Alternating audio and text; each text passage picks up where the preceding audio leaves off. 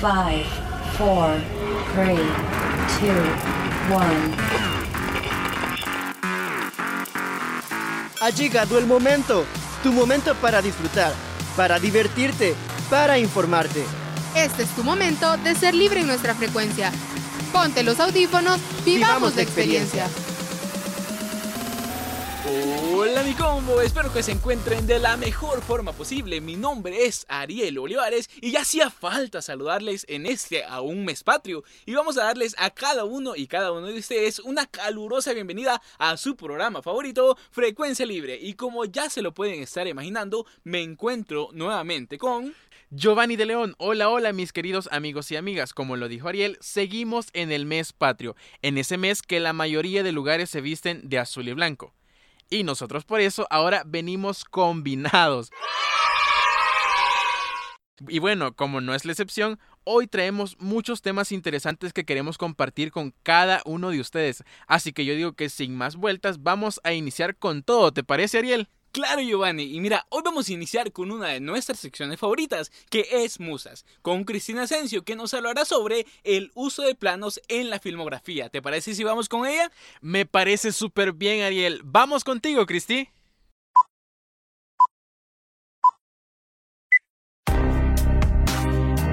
¿Estás listo para saber del buen cine? Ven con nosotras, Musas.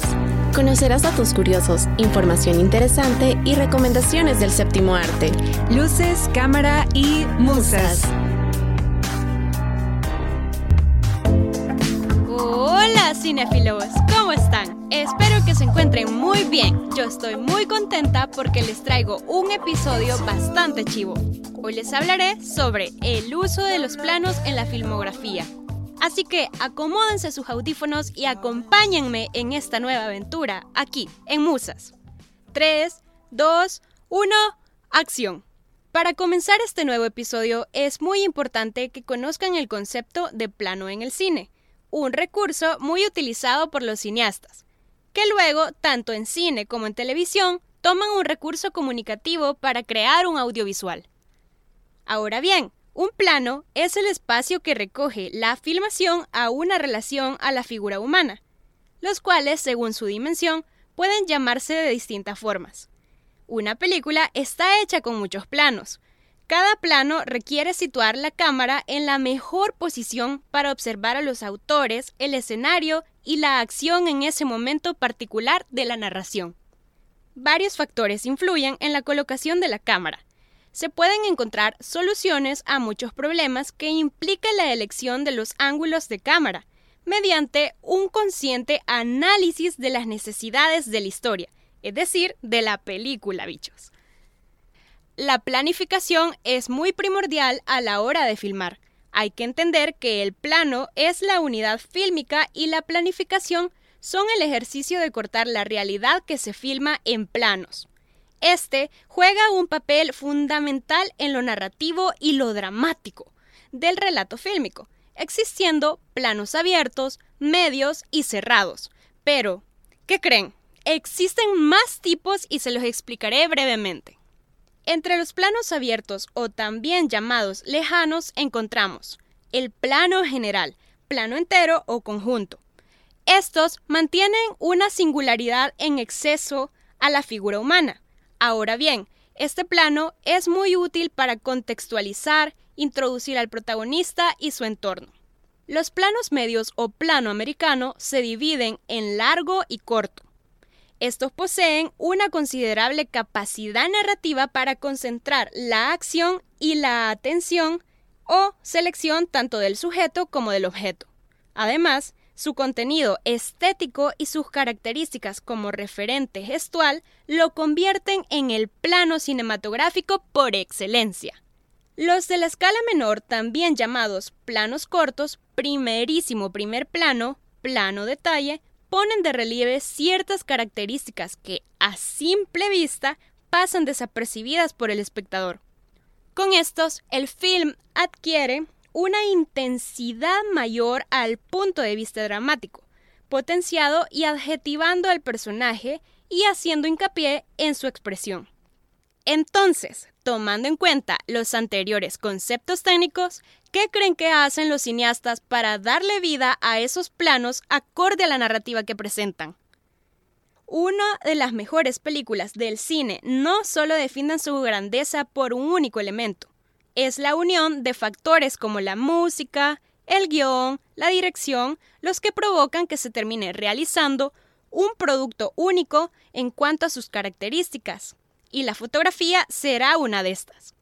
Así que lo importante no será únicamente posicionar una cámara en un lugar concreto, sino que el encuadre también aporte algo de modo narrativo, es decir, los elementos mostrados no están ahí al azar, sino que han sido pensados para transmitir aspectos a la esencia del film. Entre algunos cineastas tenemos a Wes Anderson, uno de mis favoritos, conocido como el maestro de la simetría. No solo es una técnica empleada en una de las películas, sino que la mayoría de sus films están marcados por esa particular forma de componer la imagen.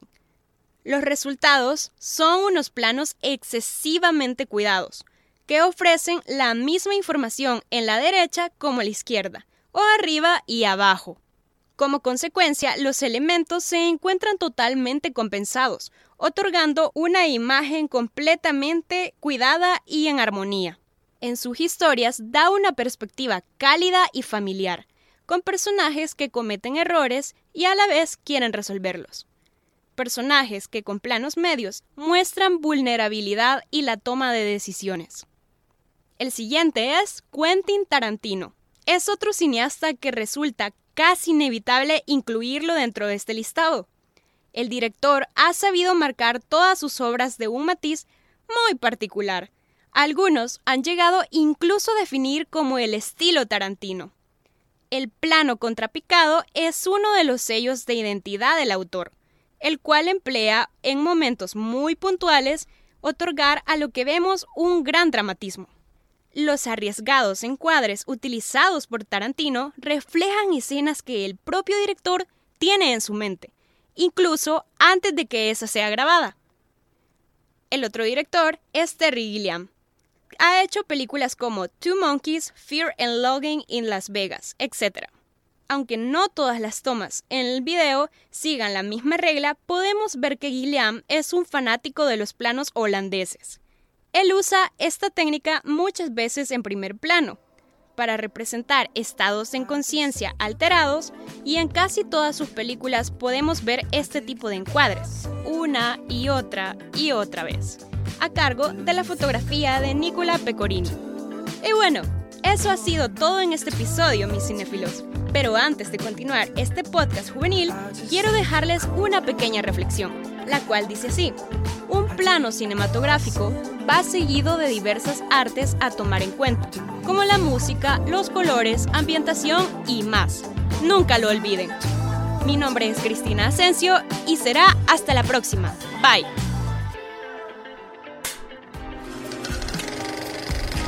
Esta fue la sección Musas. Te esperamos en la próxima, siempre por Frecuencia Libre.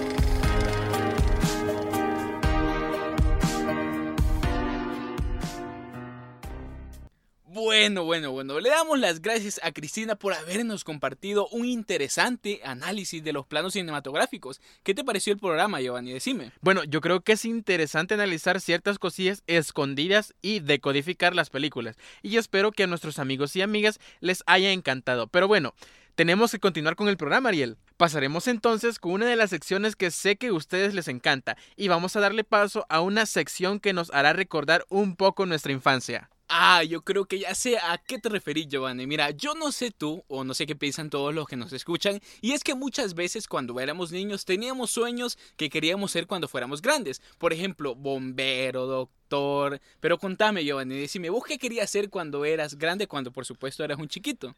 Juela, fíjate, Ariel, que es una larga historia y variedad de sueños, para serte bien sincero. Pero lo que yo siempre soñé ser es ser profesor. ¿Y vos, Ariel? Fíjate que yo quería ser... mm, pero bueno, está buena la plática, pero vamos a darle el espacio a los chicos de la sección de XG con su tema Adelante, Iris.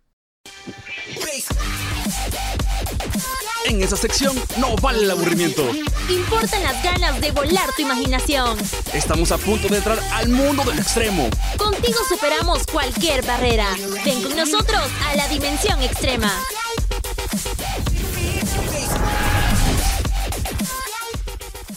Hola amigos y amigas oyentes, ¿cómo están? Espero que se encuentren de maravilla. Desde cabina les enviamos un saludo a cada uno de ustedes.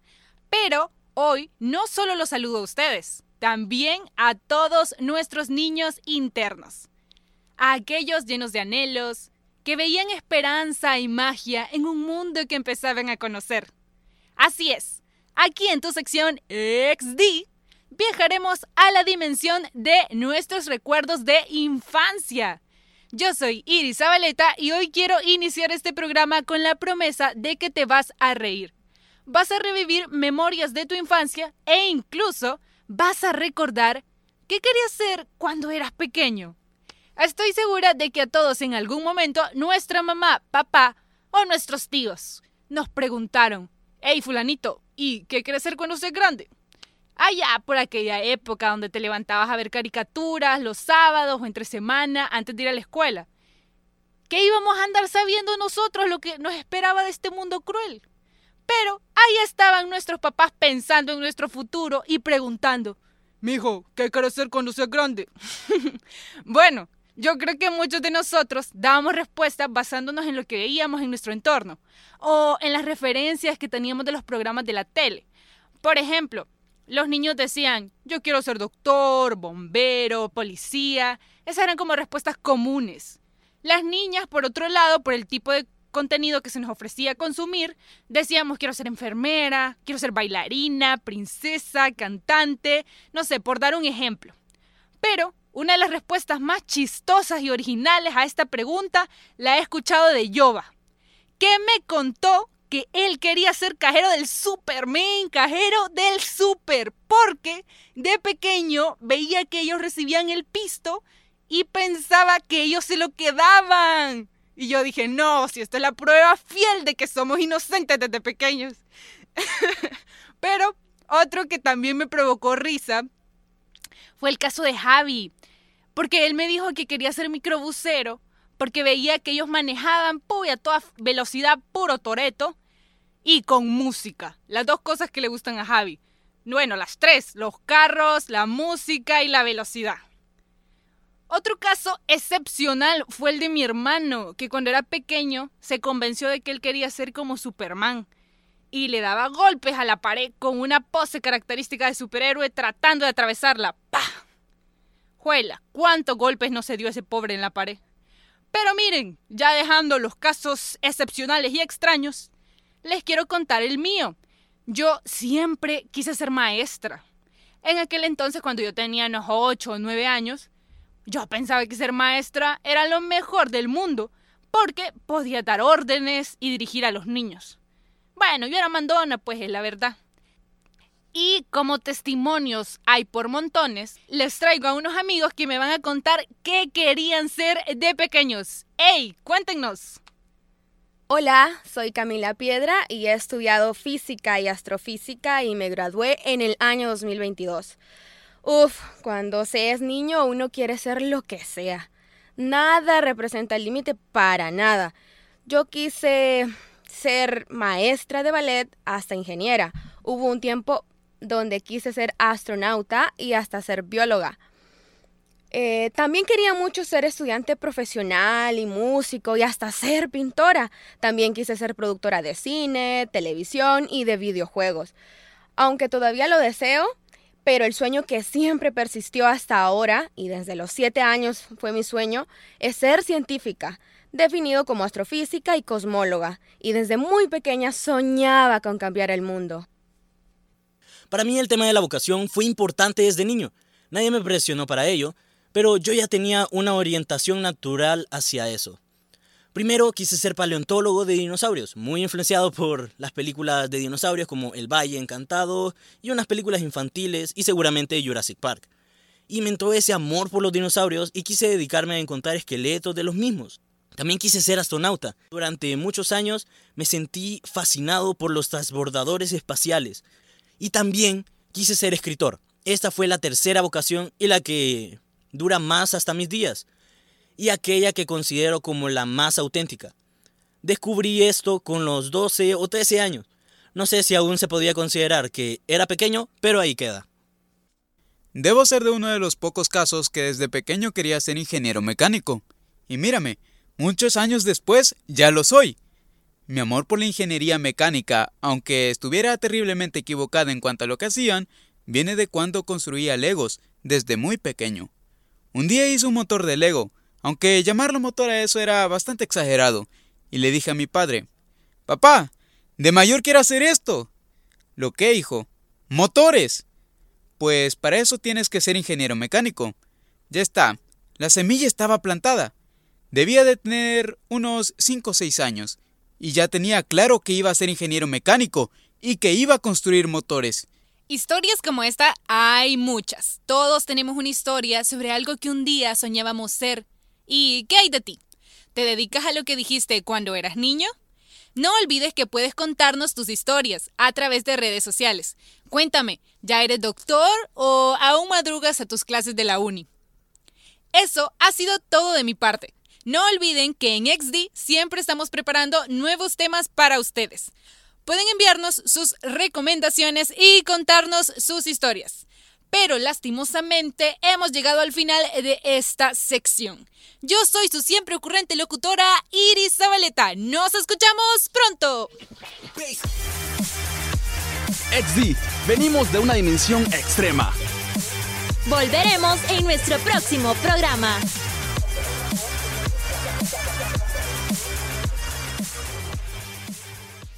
Hey, mira, Giovanni, realmente esta sección sí me trajo muchos recuerdos. Tuve un viaje mental al pasado. Definitivamente, Ariel, sí que nos trajo recuerdos y realmente la disfruté. Mira, Giovanni, fíjate que también tenemos un datazo que yo sé que muchos de nuestros escuchas e incluso a nosotros mismos nos va a dejar impactados. Mm, ya me dejaste con la duda, Ariel. Y ya no quiero esperar más, así que pasemos ya con lo que no sabías en 30 segundos a cargo de Paola Rogel.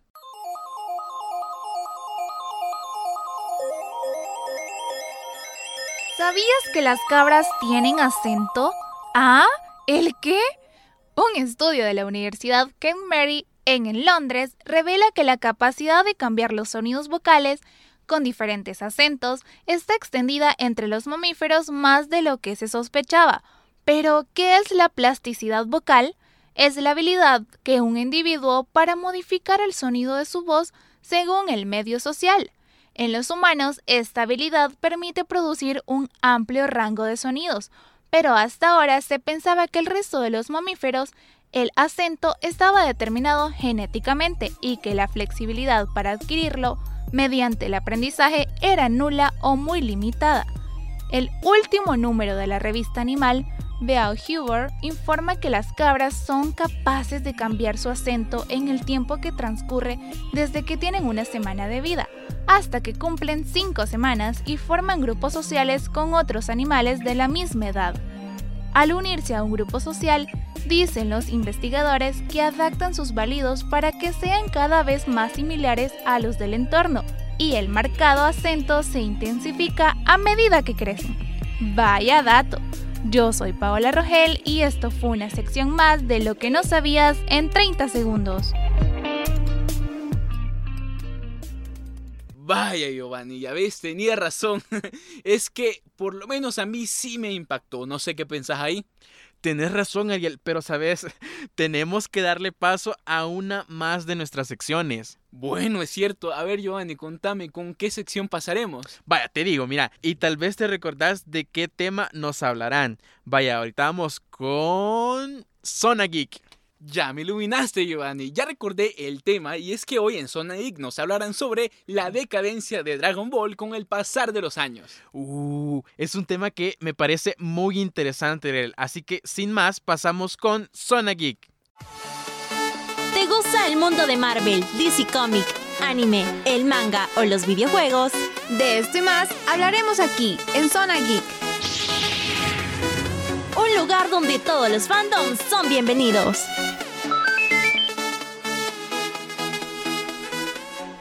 Muy buenos días, tardes o noches, no importa el horario en el que nos estés escuchando. Si estás haciendo tareas, estresado por los parciales, sea lo que sea que estés haciendo, es un placer acompañarte. Mi nombre es Jonathan Guerrero y como siempre traigo un tema que probablemente dé de qué hablar y voy a tocar esa nostalgia de aquellos tiempos cuando tenías que esperar un día o hasta una semana para saber qué pasaba en el siguiente capítulo aunque en la industria del anime actual no es como que haya cambiado mucho eso. Yeah, perdonen, Kamehameha. Después del tema del Tetris viene el Dragon Ball Rap. Que no haya seguido estas series porque no tiene infancia. Big Bang Attack ataca desde el planeta Nama. Vegeta Son Goku, rivalidades Saiyan Ayer Bastón, y es que en castellano raya Mola más en catalán. El día de hoy hablaré del padre de los shonen, Dragon Ball Z. Y no, no lo haré acerca de la nueva película, porque sé que las opiniones están divididas. Más bien hablaré de cómo este emblemático anime ha ido decayendo con el paso del tiempo. Sé que algunos no estarán de acuerdo con esta opinión, pero intentemos ser objetivos. Dragon Ball pasó de contar una narrativa coherente, atractiva, a convertirse en algo cliché. Ya sabemos que Goku el protagonista encontrará una nueva transformación para vencer a la amenaza más fuerte que la humanidad o los guerreros Z hayan enfrentado. Entre comillas, y lo digo así porque desde la saga de Freezer se repite la misma historia.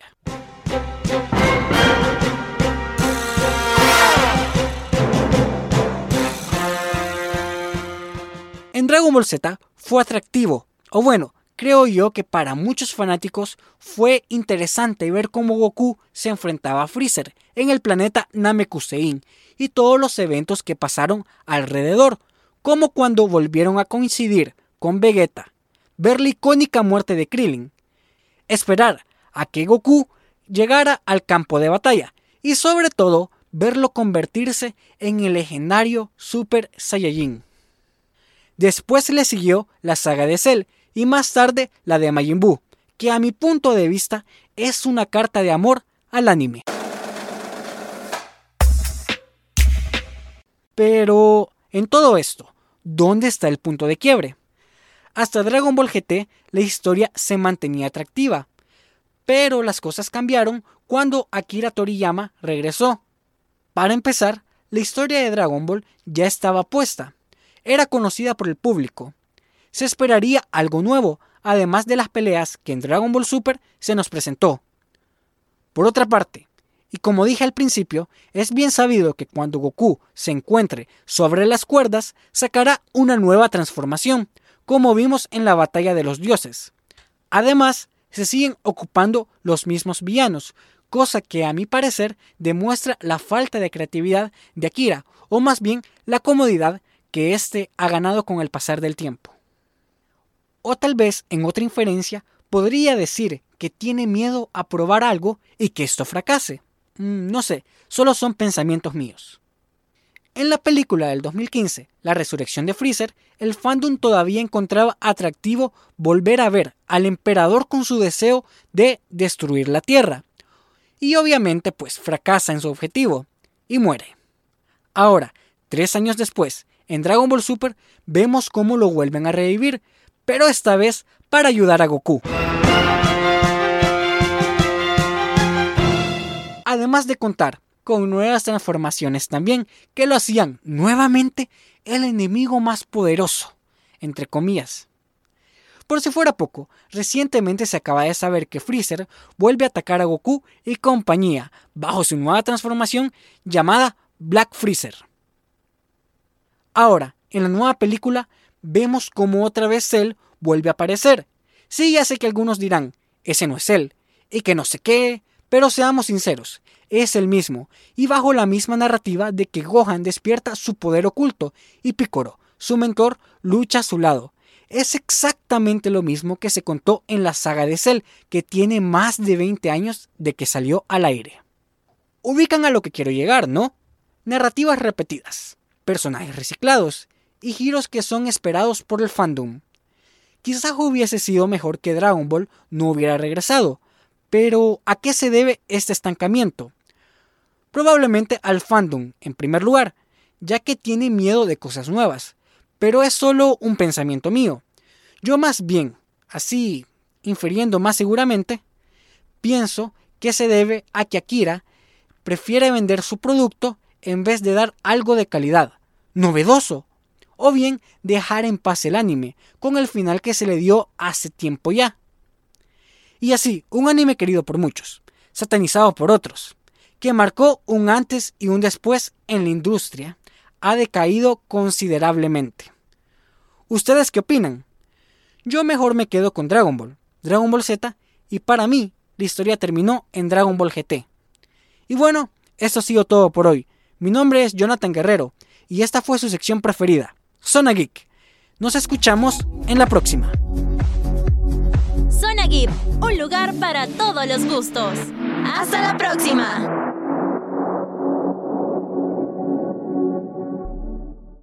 ¡Ey! Si me llegó cómo presentaron la información. No, hombre, si aquí siempre que pueden se lucen con el contenido de estos bichos. Tenés razón, Giovanni. Pero mira, ya te tengo una mala noticia. ¿Y eso, Ariel? Es que lastimosamente el tiempo se nos ha ido volando, pero, pero, pero tenemos que pasar ya con la recomendación musical. Juela, qué rápido, Ariel. Pero bueno, pasamos con la recomendación musical de este día llamada Side to Side de Ariana Grande. Ariana. Been there all day.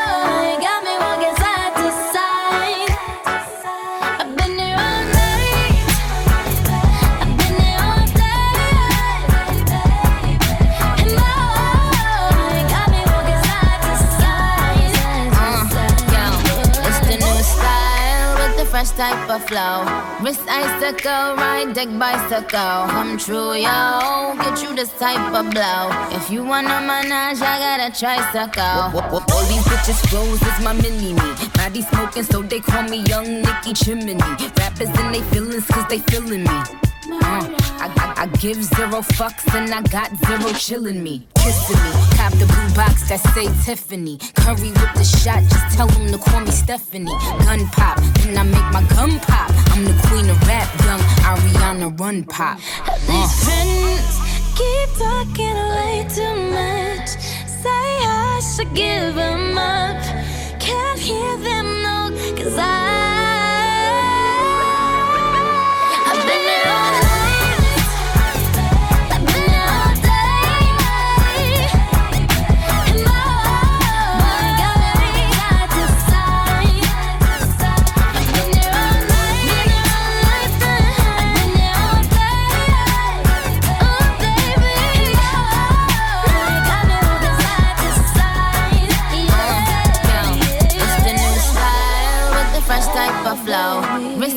Wrist icicle, ride deck bicycle. Come true, yo. Get you this type of blow. If you wanna manage, I got a tricycle. Y eso fue todo de nuestra parte. Yo soy Ariel Olivares. Bendiciones de más grande. Bendiciones y abrazos les manda Giovanni de León y nos escuchamos hasta la próxima. Este fue tu momento, nuestro momento en frecuencia libre. Esperamos que hayas disfrutado. Quédate pendiente de nuestra próxima edición. Frecuencia libre.